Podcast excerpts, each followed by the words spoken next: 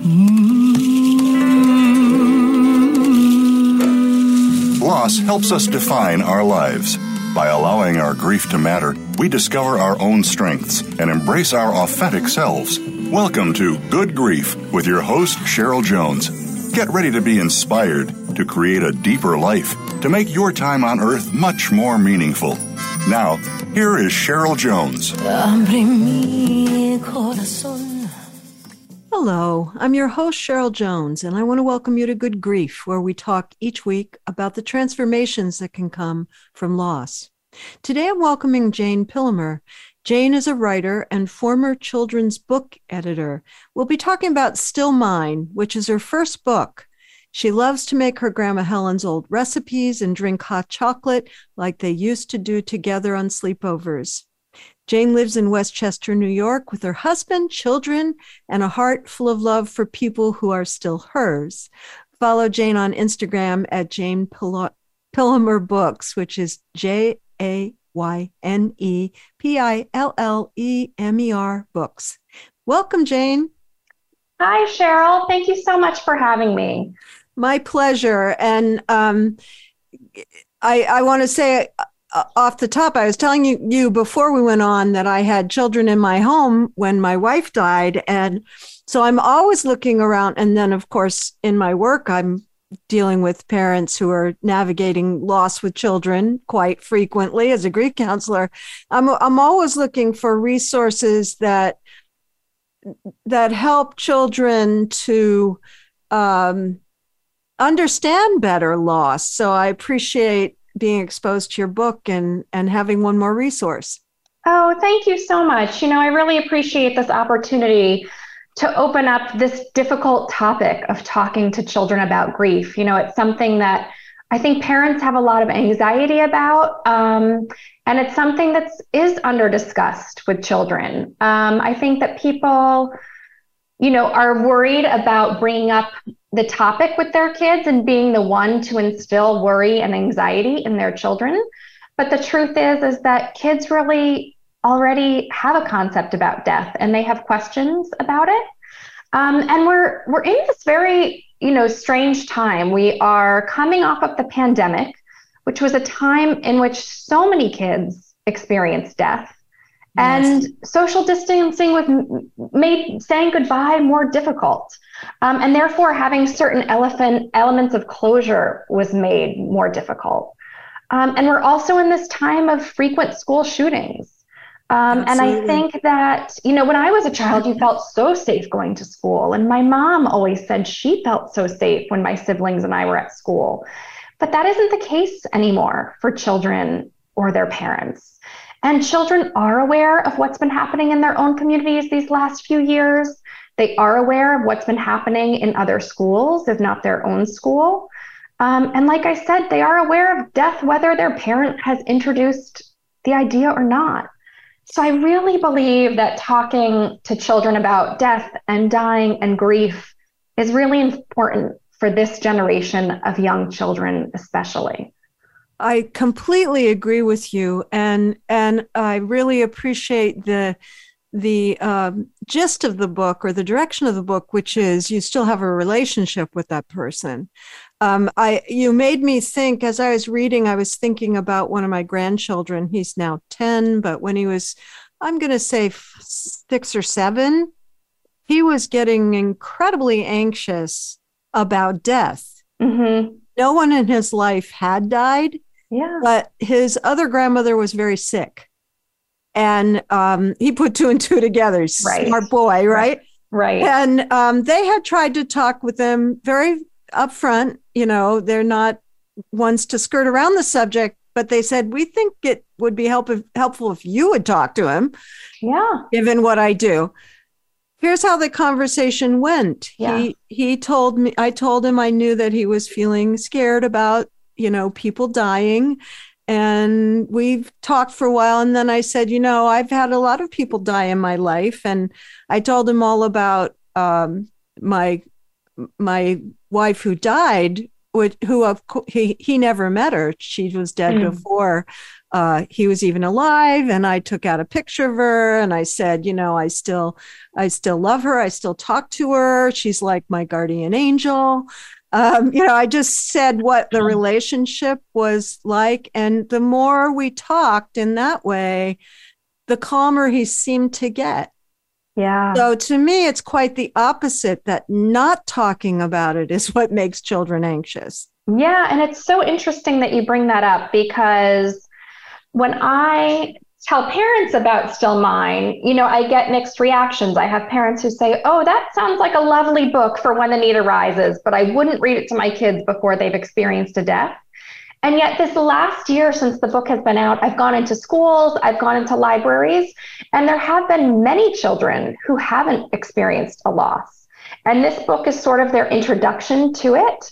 Um, and what's so interesting is when I finish reading the book, I always ask the children, How did this book make you feel? And I've heard words like warm, calm. This book makes me feel love in my heart. This book makes me remember a memory. And it doesn't even have to be a memory of somebody who's passed away, it just brings back fun and good memories to children of people who are still here and that really is the gist of it is that children are really connecting with that way of you know love stays with you memory stays with you and it gives them something reassuring and comforting to hold on to. You know i'm thinking about the irony here that I would say at least 80% of the uh, media directed at children, like Disney, uh, you know, yeah. most most cartoons have dead parents, not even just a dead person, but a dead parent. Yes. Um, and without even thinking about it, you know, we all go to the cartoons with our kids, and there's something that um, I think I think fairy tales also have missing people in them always, right. almost always. Right. And it helps you process. It's the same as adults. We don't process things we ignore or um, stay away from. We process things we're exposed to. Yes, absolutely. So isn't it funny that they that parents wouldn't imagine reading this book to kids, but they probably do take them to, you know, Lion King. Yes, I know. Yeah. You know, it doesn't really make sense. And I think, you know, some of the anxiety is being the one to sort of have that conversation um, and that, you know, you feel pressure as a parent um, to get that conversation right. And sometimes you do have to step back and say, okay, let's think about all of the ways my children are already exposed and the ways that they've already seen what can go on um, in the world. And I think what's interesting, and, and you did mention this, is that, you know, I felt like when I was a kid, the explanation of death was that, you know, it was for the very, very old. And these movies do sort of bring in the idea of, okay, it's not just for the very, very old. Um, and I think that, you know, still there's there's still anxiety from the parental, I think, perspective of of being the one to open up this conversation and have this conversation. Um, and it is just something we have to, I think, become more aware of. Our kids, our kids are exposed to this concept. Our kids have questions about it. Our kids know it's out there, and we have to be the ones to to be able to sort of start that discussion with them. I recently interviewed. There's an Oscar-winning uh, animated short about a school shooting, and I recently mm. uh, interviewed the filmmaker and he said he was afraid to tell his kids what he was making a movie about. Yeah. but yeah. when he finally did, you know, in a kind of apologetic, protective tone, they said, Dad, are you kidding? I mean, we're doing drills at school every single, you know, month. We're well aware that this is happening. You're not, yeah. you're not yeah. bringing it up. You're not. Right. And they were a little bit older, but um, you know, for plus or minus, my my wife was sick for a long time, and we mm-hmm. actually got better at being very matter of fact about death because yeah. she was she was never expected to live. She just mm. kept not dying, mm. um, including you know when it was finally clearly the end, getting a stethoscope out and putting it on our hearts, letting our two and a half year old listen and and yeah. saying okay when someone dies you won't hear that anymore. Their body doesn't work anymore. They can't come back into their body but you can still talk to them but they might right. not you might not hear you know just the facts. Right. It's so so matter of fact for a two and a half year old. It's just thank you for the facts yeah yeah and you know i think that um children really respond to that and they respond to information that's delivered in an age appropriate way and they really respond to love and they love is something that they so purely understand that when you bring up the concept of yes you're gone but i can still love you that's something that they really really that it really really makes sense in their hearts and their minds and it becomes sort of a tool that they can use moving forward when they do experience grief. They have this sort of comfort, this preparation, this understanding of what they can take away. Um, and I think that it's really um, helpful for children to sort of have this foundation. Um, you know, like you said, not only just the factual bits, but the emotional bits. I can imagine it being uh, applicable to things like being homesick when you go to camp. And, you know, yeah. there are lots of different kinds of losses in the world. Would you like to share a little bit from the book? Sure, uh, I'd love to. Um, I'm going to read a little bit from sort of the end of the beginning to the, to the middle, which is where we transition and experience a loss. You are mine at pajama time when we share hot chocolate and say, Today with you was perfect. I want tomorrow to be just the same. But then you tiptoed by me and hopped a ride on the breeze. Now you are gone and I can't come along. I didn't even get to say goodbye. What will I do if I don't have you? Who will sing your sunrise song? Who will make your special treat? Who will nuzzle noses? Who will smooch cheeks. Can you catch my kisses if I throw them way up high? Are you still mine? You know, you know I think it, those, those, questions come up a lot um, when a child has lost somebody. And, you know, the idea of okay, I've lost a sibling. Am I now an only child or do I still have a sibling? Mm-hmm. Um, and I really felt like, you know, that the concept of still mine opened up the idea that there are certain elements of life that will never go away. And that's what lives in your heart. That's love. What's what's uh, really interesting about that as a grief counsel who, mm. who works mostly with adults yeah. is that these are not children's questions. They're everybody's questions. Absolutely. Yeah. Who are you to me now that your body is gone? Yeah. How do i how do i navigate being without all the things you did in my life?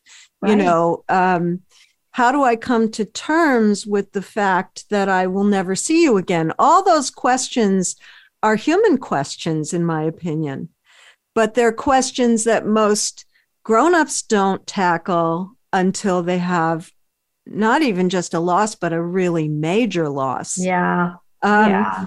And I, I do want to ask, and we'll probably not get too far into it, but it's it's um, always compelling to me how people come to do do work related to grief because it's not an intuitive leap without certain experiences. Um, so, can you tell me just a little bit to start out about how this became the book, your very first book, the book that you decided to write?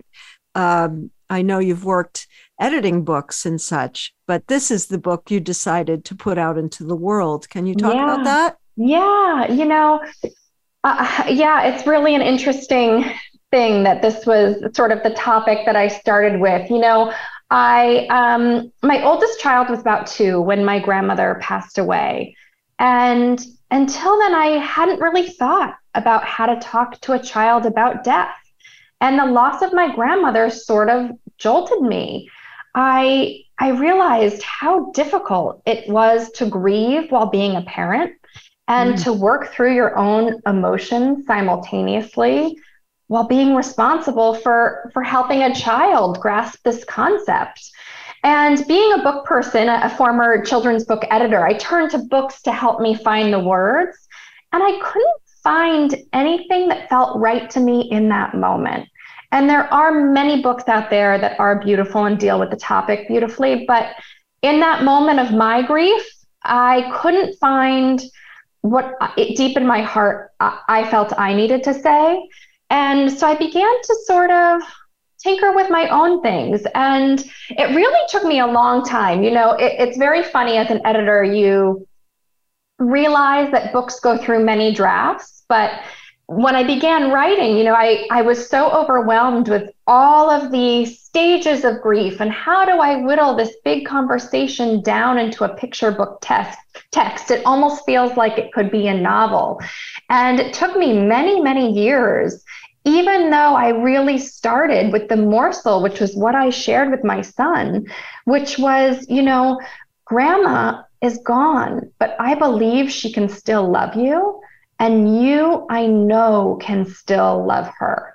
And that was really what I spoke to him in the moment and felt like I need to find a way to make this work in a in a book because that was those were the words that I couldn't find, you know, exactly spoken. Um, and for years, I sort of played with different perspectives and different voices. And um, I, for a while, I was really working with the idea of "with you always," and it never kind of felt quite right. It never felt sort of childlike. It never also had sort of that adult appeal too, which which I think still mine has. Um, I really wanted to capture the feelings I have about my grandmother and the love that I have for my mm. grandmother, mm.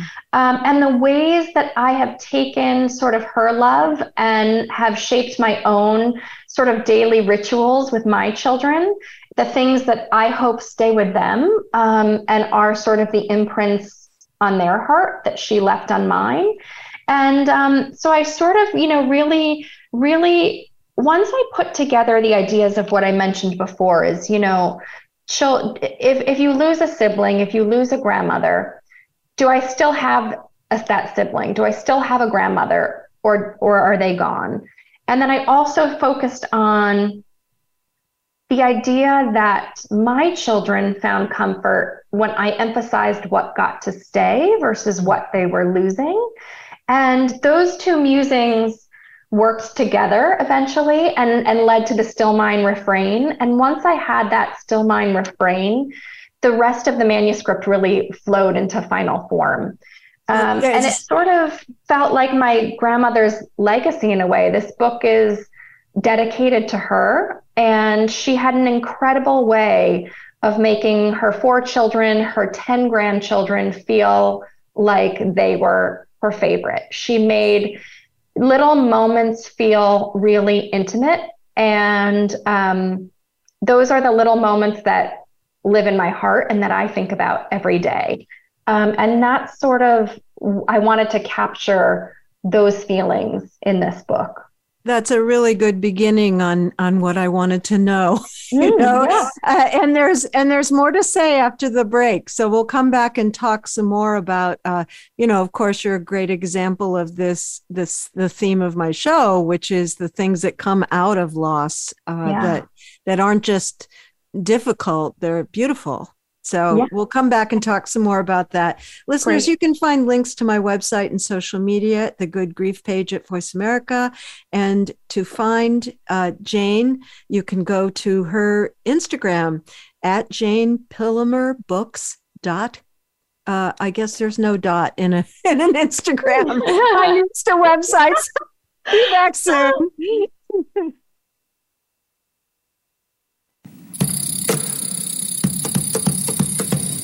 Be sure to like the Voice America Health and Wellness channel on Facebook. You'll find great health tips from the experts. Find out more about your favorite shows and talk back to our team. Search Voice America Health or click the like button under the player today.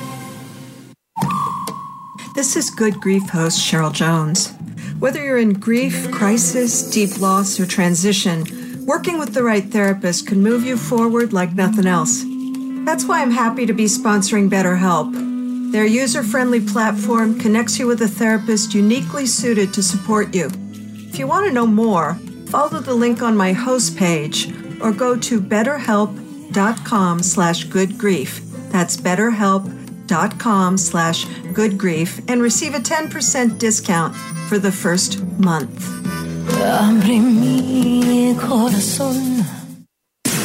Voice America programs are now available on your favorite connected device, including Amazon, Alexa, and Google Home. Through streams with Apple Podcasts, TuneIn, and iHeartRadio, listening to your favorite show is as easy as saying the show name followed by the word podcast. Hey, Alexa, play Finding Your Frequency podcast. If that doesn't work, try adding on TuneIn or on iHeartRadio or on Apple Podcasts. Resiliency is the human capacity to lean into individual and collective strengths with compassion and grit when faced with the challenges of lived experience. Join host Elaine Miller Karas for Resiliency Within, a program of hope and healing designed to inspire you to integrate wellness into your life, your family, and your community. In challenging times, you'll want to tune in every week. Resiliency Within can be heard every Monday at 1 p.m. Pacific Time and 4 p.m. Eastern Time on the Voice America Health and Wellness Channel. Your life, your health, your network. You're listening to Voice America Health and Wellness.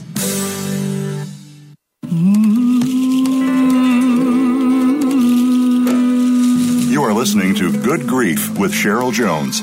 To reach Cheryl or her guest today, please call 1 866 472 5792. That's 1 866 472 5792. You may also send an email to Cheryl Jones at weatheringgrief.com. Now, back to Good Grief. Welcome back. I'm your host, Cheryl Jones, and I've been talking with Jayne Pillemer about her book, Still Mine. And Jayne, uh, I was mentioning on the break uh, a, an author, Lorraine Hedtke, that talks about how to plant the seeds for uh, a continued relationship after death, you know, more directly. And the book she wrote uh, with her daughter about her mother who died before her daughter was born, but they had ways to keep cultivating that relationship. And um, so your book could also be useful in that way, even when the person is still living, but they may die, you know, yeah. Yeah. or or someone who's born after uh, after, but that person is important to the family. You know, how do we carry on relatedness um, beyond the end of a body? Is Yeah. is kind of where where I'm going with it. Yeah, Is- you know, my my younger sons had never met my grandmother. Um, it was only my older son, and um, you know, we still I still do so many things that my grandmother used to do, and I make her recipes for the kids, and they love grandma's special rice. And whenever I make it, they always say things like, "Oh." Grandma is the best cook. And it's, you know, they never met her. They never had it the way, the exact way that she made it.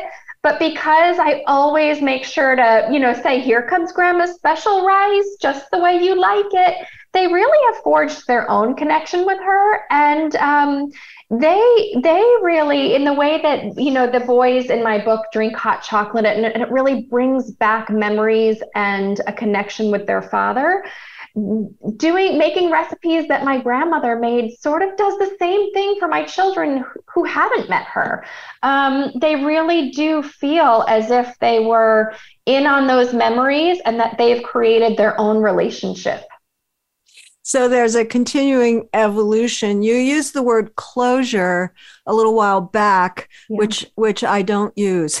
And this is yeah. the reason because certain thing there is closure of the body. Let's just say that. Yeah. No, I, I'm Yeah. real. the body has ended, and that does close certain things, but not other things. Yes. Oh, absolutely. You know, I I think I use the word closure because people during the pandemic had no closeness Um, and that really, I think, affected the way that people grieved. Um, I mean, I would agree with you that there is no closure. And that's really, you know, at the heart of Still Mine is that, you know, the door to the heart never closes. And as long as you can keep loving and keep sharing memories and bringing that person into your life in little ways and keeping those, you know, relationships alive in even the smallest ways, uh, yeah, I, I, they're, they're really, that's, you know, life and love continuing. I even would say that that relationships continue to evolve. Absolutely. In the sense, uh, the way you know, it's now I don't know, twenty six or seven years since since my wife died. That shows how long it's been because I can't tell you, you know, exactly. Right. And um, but I I I would say that that relationship has continued to be important in my life and um, keeps evolving into new ways of thinking about it, and my parents as well, who who died after her. Yeah. So um, I think that's an encouraging possibility. Uh, I, I have to say, sometimes in therapy, people's relationships with difficult folks have uh, improve after death because all the wranglings of difficulty are gone. Right and, and you, sort of see it clearer sort of, yeah you do you see it you see it more clearly and i think that you find you know the way to get back to some of that love when you know the hardships of life or you know difficulty in relationships you know sort of clouded that. Um, and it helps you get back to a little bit more of sort of the, the purity that was at the root of it. Mm-hmm. So, you know, like a lot of people uh, that I interview on this show and uh, people that do things after a loss to uh, to be of help, mm-hmm. Uh, which I think is a natural impulse. Once you're kind of in a different place yourself, you want to give back. Um, but that means that uh, you know those of us that do that are a little more immersed than we used to be in people's losses. And I wondered how that's been for you.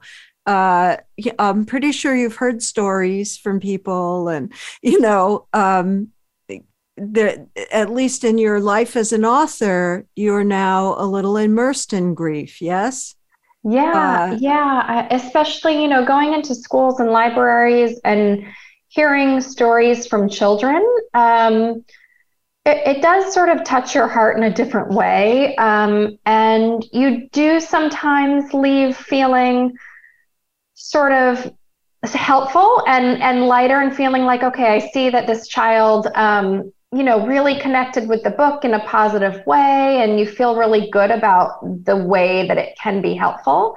But then you also do, you know, take on these stories and, and you go home and you think, oh gosh, like, you know, it was a beautiful interaction and it was also really heavy. Um, so, it, yeah, it, you know, I never really thought of myself as an expert on grief and I still don't. I'm a I'm a mom who's navigating, you know, life with my kids and and figuring out grief as I go. And um, it's been really it's been really um, beautiful and hard to sort of now be in this world where I'm surrounded by stories and and and memories that people want to share. Um, you know, sometimes it really feels like getting a hug from my grandmother, and and sometimes you do need to go home and have a little bit of a cry, um, hearing about what somebody else has endured.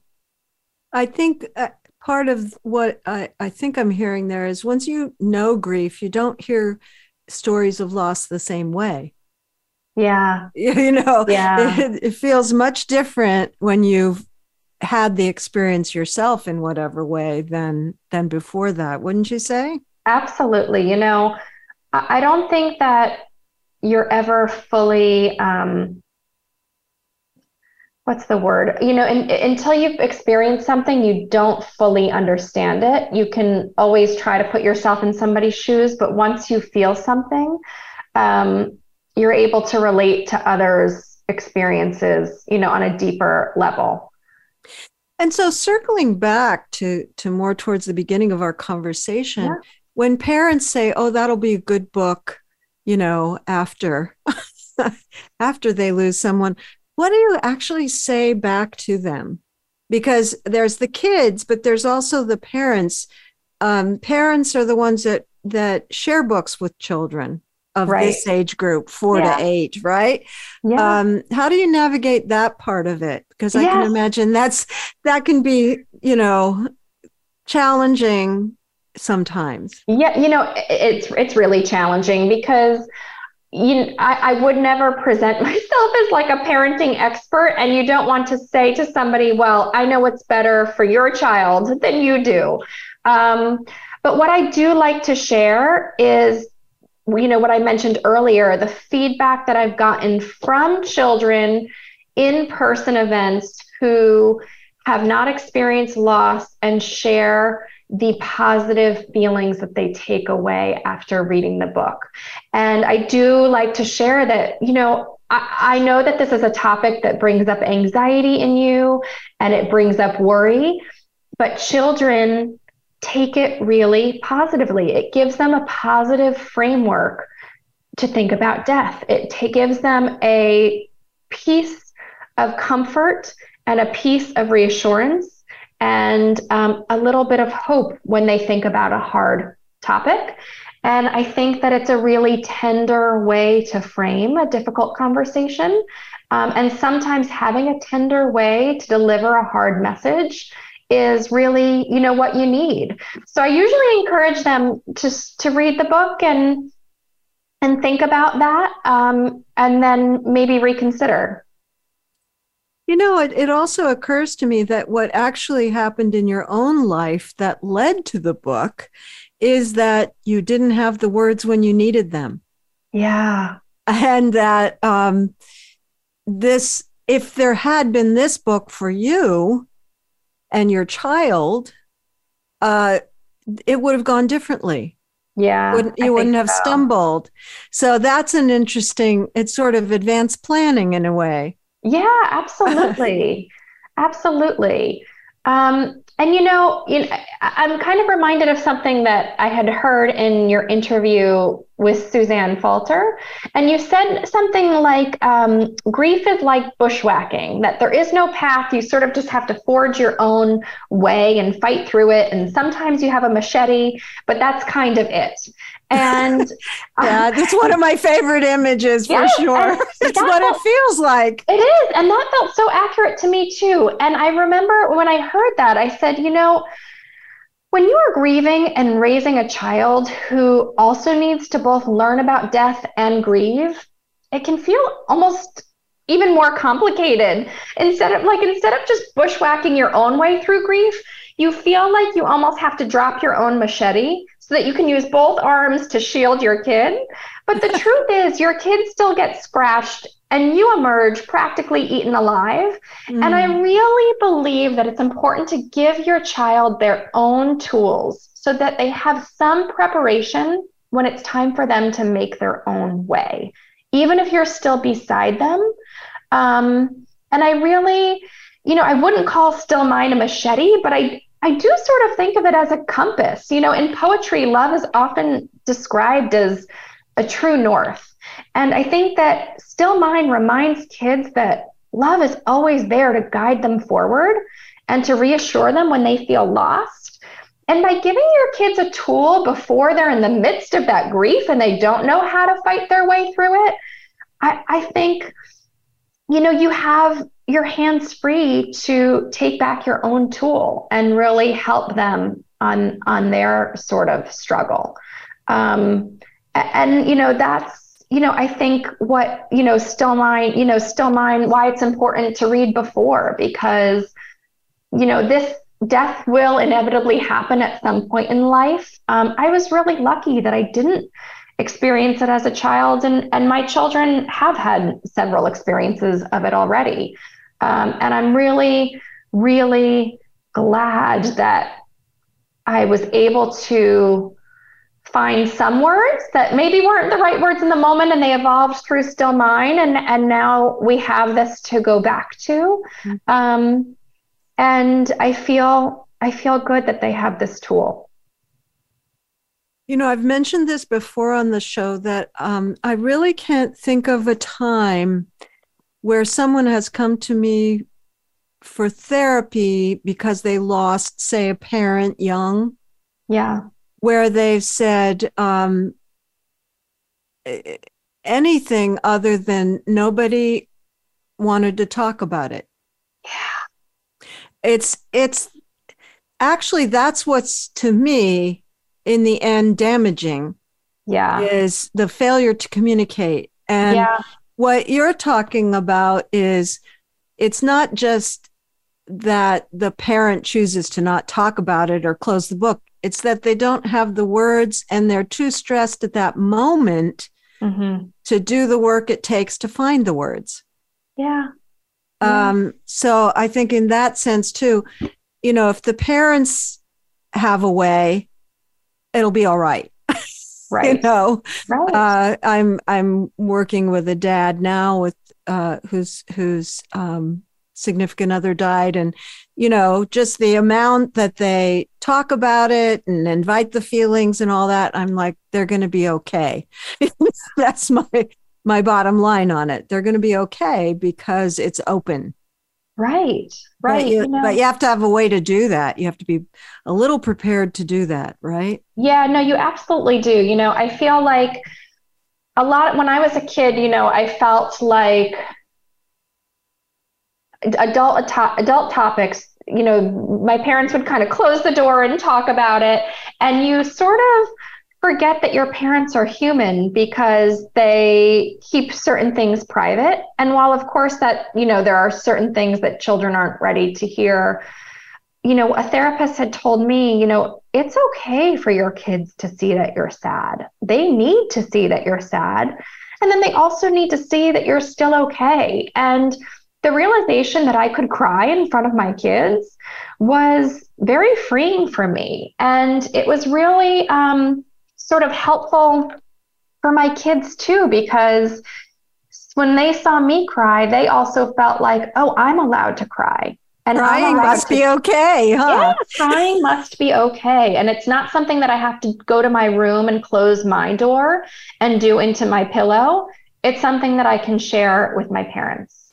Um, and it's something that's allowed in this house. And I really um, think that that's been hugely, hugely productive and helpful and healing for my family. And just to take that a little farther, as long as it's not um, expressed destructively, all feelings are okay. You yeah. know, if you're blocking sadness, you you probably block everything else too. If you allow right. it, you probably allow some other things too. Yeah. So, you know, I one thing I believe about grief is it sort of contains all the feelings.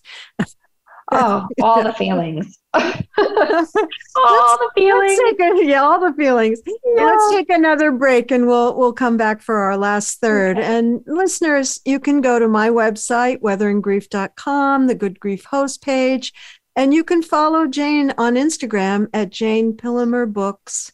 And we'll be back soon.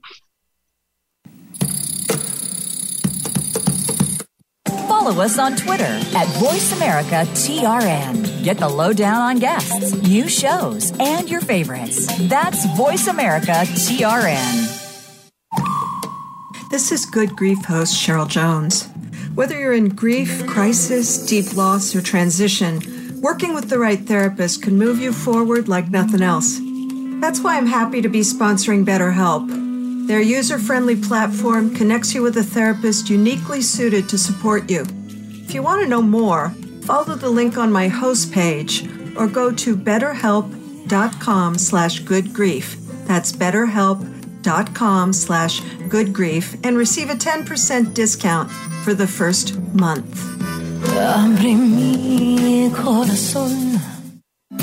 These days, everyone is looking for information on staying young, healthy, and fit. The Voice America Health and Wellness Network is here to help you on your quest to better health and a better you. We talk about everything from diet, fitness, and aging to substance abuse, personal growth, mental health, and much more. Learn from our experts who cover health and wellness from traditional and holistic perspectives. Tune in to the Voice America Health and Wellness Network. Healthy living starts here. Functional Medicine with Dr. Robbins looks at how natural healing and biological dentistry can safely and effectively treat most health problems. You'll hear about the innovations in both traditional and alternative medicine therapies with doctors and dentists, along with discussions with chiropractors, medical experts, homeopaths, naturopaths, and energetic healers. It's great to have all the best information in one place. And Functional Medicine with Dr. Robbins brings it all together. Listen Thursdays at noon Eastern, 9 a.m. Pacific on Voice America Health and Wellness. Your life, your health, your network. You're listening to Voice America Health and Wellness.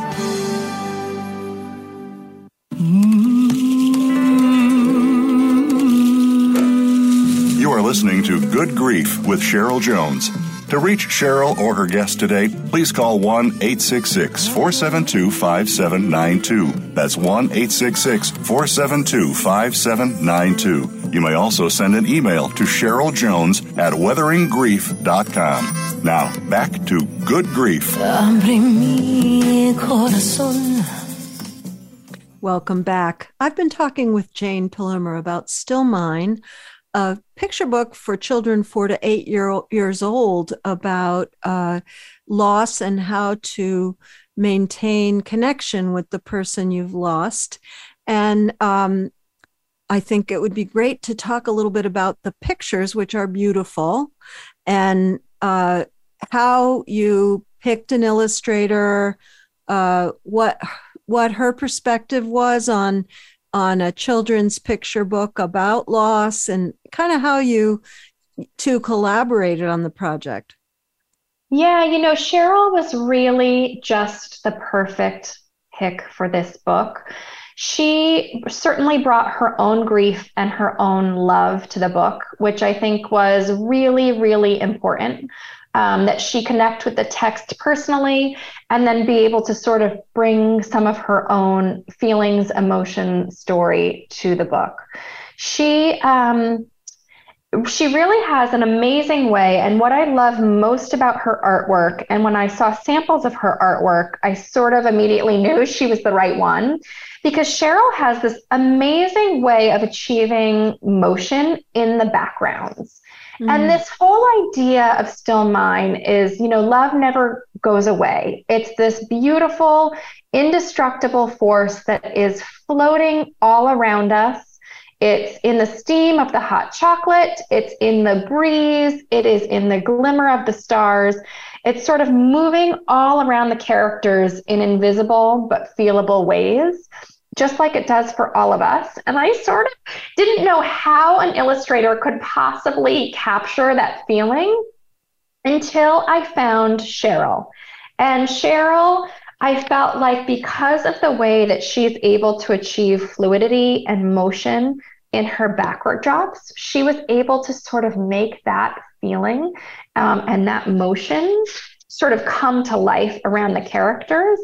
And for me, that really made her stand out. Um, I just feel like she really gave my words a gift by being able to illustrate them in that way. And, and I also really love Cheryl because she has this softness to her edges. And one of the things I really, you know, tried to achieve was this sort of lyrical writing. You know, when you read the book aloud, to students, I wanted it to roll off the tongue really gently so that the message felt easier to receive. And I felt that Cheryl's art, the way that she had these light and dark colors and the soft edges and the fluidity sort of matched uh, the, the, the way that I wanted the text to be received as well. So it really just felt like this this truly perfect pairing. Um, and Cheryl de- uh, dedicated the book to her sister, who passed away when she was a teenager, and her father passed away while she was drawing the pictures for the book. And she was able to share the illustrations with him um, just before he passed away. And it was such a really uh, incredible sort of thing for her to be sitting with him at his bedside and to be drawing these pictures and to be sharing them with him. Um, and I think that, it, you know, having sort of those experiences really um, gave the book life in its own in, a, in its own way. So she really just I couldn't have found I think anybody more perfect uh, to partner with. Yeah, that, that gives me, it gives me chills a little bit because that's what I was talking about earlier in terms of how you cultivate cultivate a continued relationship before a person dies because she was literally telling her father i'm going to keep you. Yeah. you're still you're still going to be mine. Yeah. Um, which is such a beautiful thing to be able to reference in your life. Yeah uh, and I know, and I, I know you know decades later i do remember those those types of conversations I had with my wife before she died, um, the ways in which we talked about the expectation of continued relatedness, if that makes sense. Yeah. Um, yeah. So what a what a beautiful memory for her to have as well, and a beautiful touchstone. Yeah, yeah, yeah. I think so. Mm. It's really something.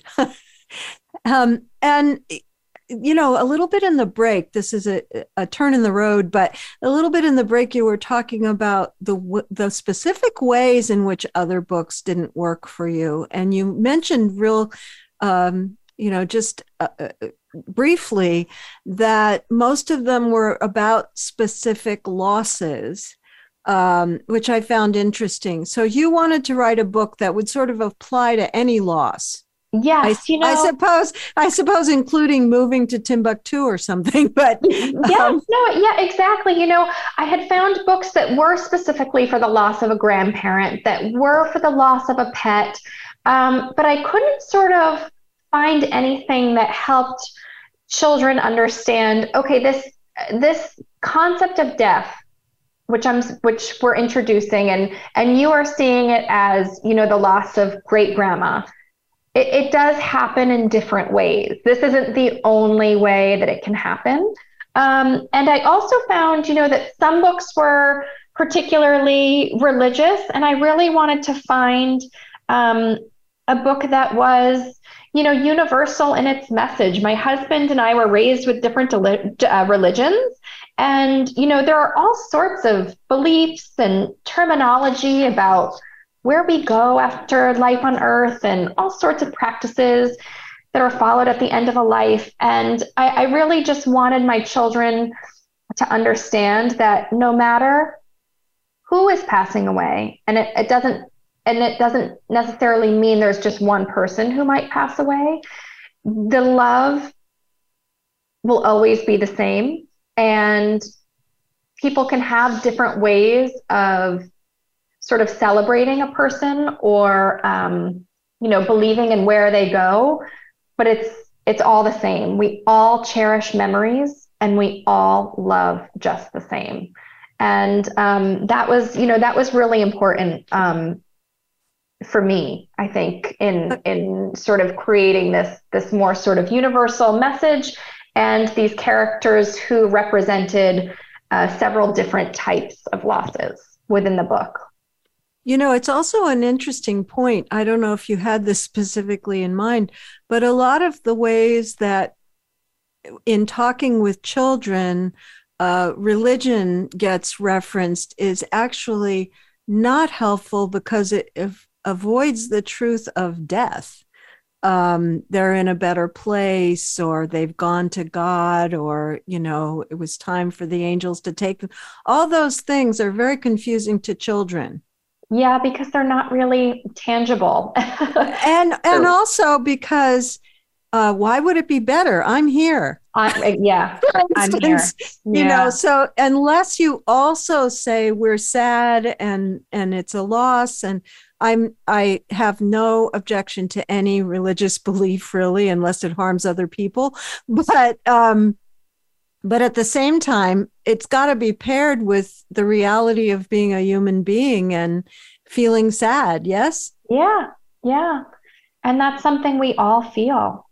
You know, we all feel sad and we it's it's okay to feel sad and you have to feel sad. So your book managed to be both specific and available to nearly anybody at the same time. That's what comes to my mind. You know, there's no belief system that your book would would um, uh, offend unless it's people that think you shouldn't talk to children about death or something. Right. But yeah. other than that, I can't imagine any belief system that wouldn't be compatible with what you're saying. Yeah, and you know, I think that that's why it has been accepted into schools um, because, you know, especially public schools that I've been to, um, yeah, it's, you know, where they really want to embrace diversity and, and people's differences. Uh, this absolutely can speak to everybody without offending any belief system. Um, and it really just appeals to that human heart that we all have and that ability to keep loving and to keep, like you said, sort of, you know, forging relationships even after someone is gone via the heart, via memories. I'm aware that there's another aspect that's maybe understated in our conversation, mm. which is that sharing that with your children is a bonding thing between a parent and a child. Yeah that um, sharing the reality of life and supporting each other and you know having your feelings and thoughts together don't you find that to be very bonding and very um, uh, strengthening I really do. You know, we've had a lot of tough conversations in, in my house over the years and have talked about a lot of hard topics. And I really find that my children and I are incredibly bonded because we have established trust in each other, you know, to talk about hard things, to talk about how we feel. Um, I think that, you know, we, like I said, they don't really have the fear or the need to hide. They feel that it's okay to ask questions, to share their feelings. And I, I really do think that that has strengthened our bond incredibly um, in being able to, to talk about it. And must have come in incredibly handy in these last few years of, of um, impact, whether you lost anyone to death in the COVID period, which I guess we're still in, but differently. Right. Um, right. You know, it, it did change life utterly. It was really hard. Kids couldn't go to school for periods of time. Oh, absolutely. Uh, you know, and, I mean, and, lots of things happened. Yeah. And not being able to go to school is a huge loss. You know, if my children were in, ele- my older son was in elementary school. Um, you know, and my younger son was in preschool. Uh, yeah, it was a huge loss all yes. of a sudden, not being so able to have a play date, not being able abs- to go to school. Absolutely. So let's sum it up like this talking about things is really great. Yeah. yes. Yeah. With me today. I've enjoyed our conversation and I hope oh, people will go too, look for your book and look for you at Instagram. Uh, you know, Jayne Pillemer Books. Uh, and I hope I hope it continues to be read and end up in schools, and it gives me hope. Thank you so much, Cheryl. You're welcome. This has been Good Grief with Cheryl Jones. I look forward to being with you again next week for another meaningful conversation. Thank you so much for joining us for Good Grief. Please come back next Wednesday at 5 p.m. Eastern Time, 2 p.m. Pacific Time for another edition featuring your host, Cheryl Jones, on the Voice America Health and Wellness Channel. Have a meaningful week.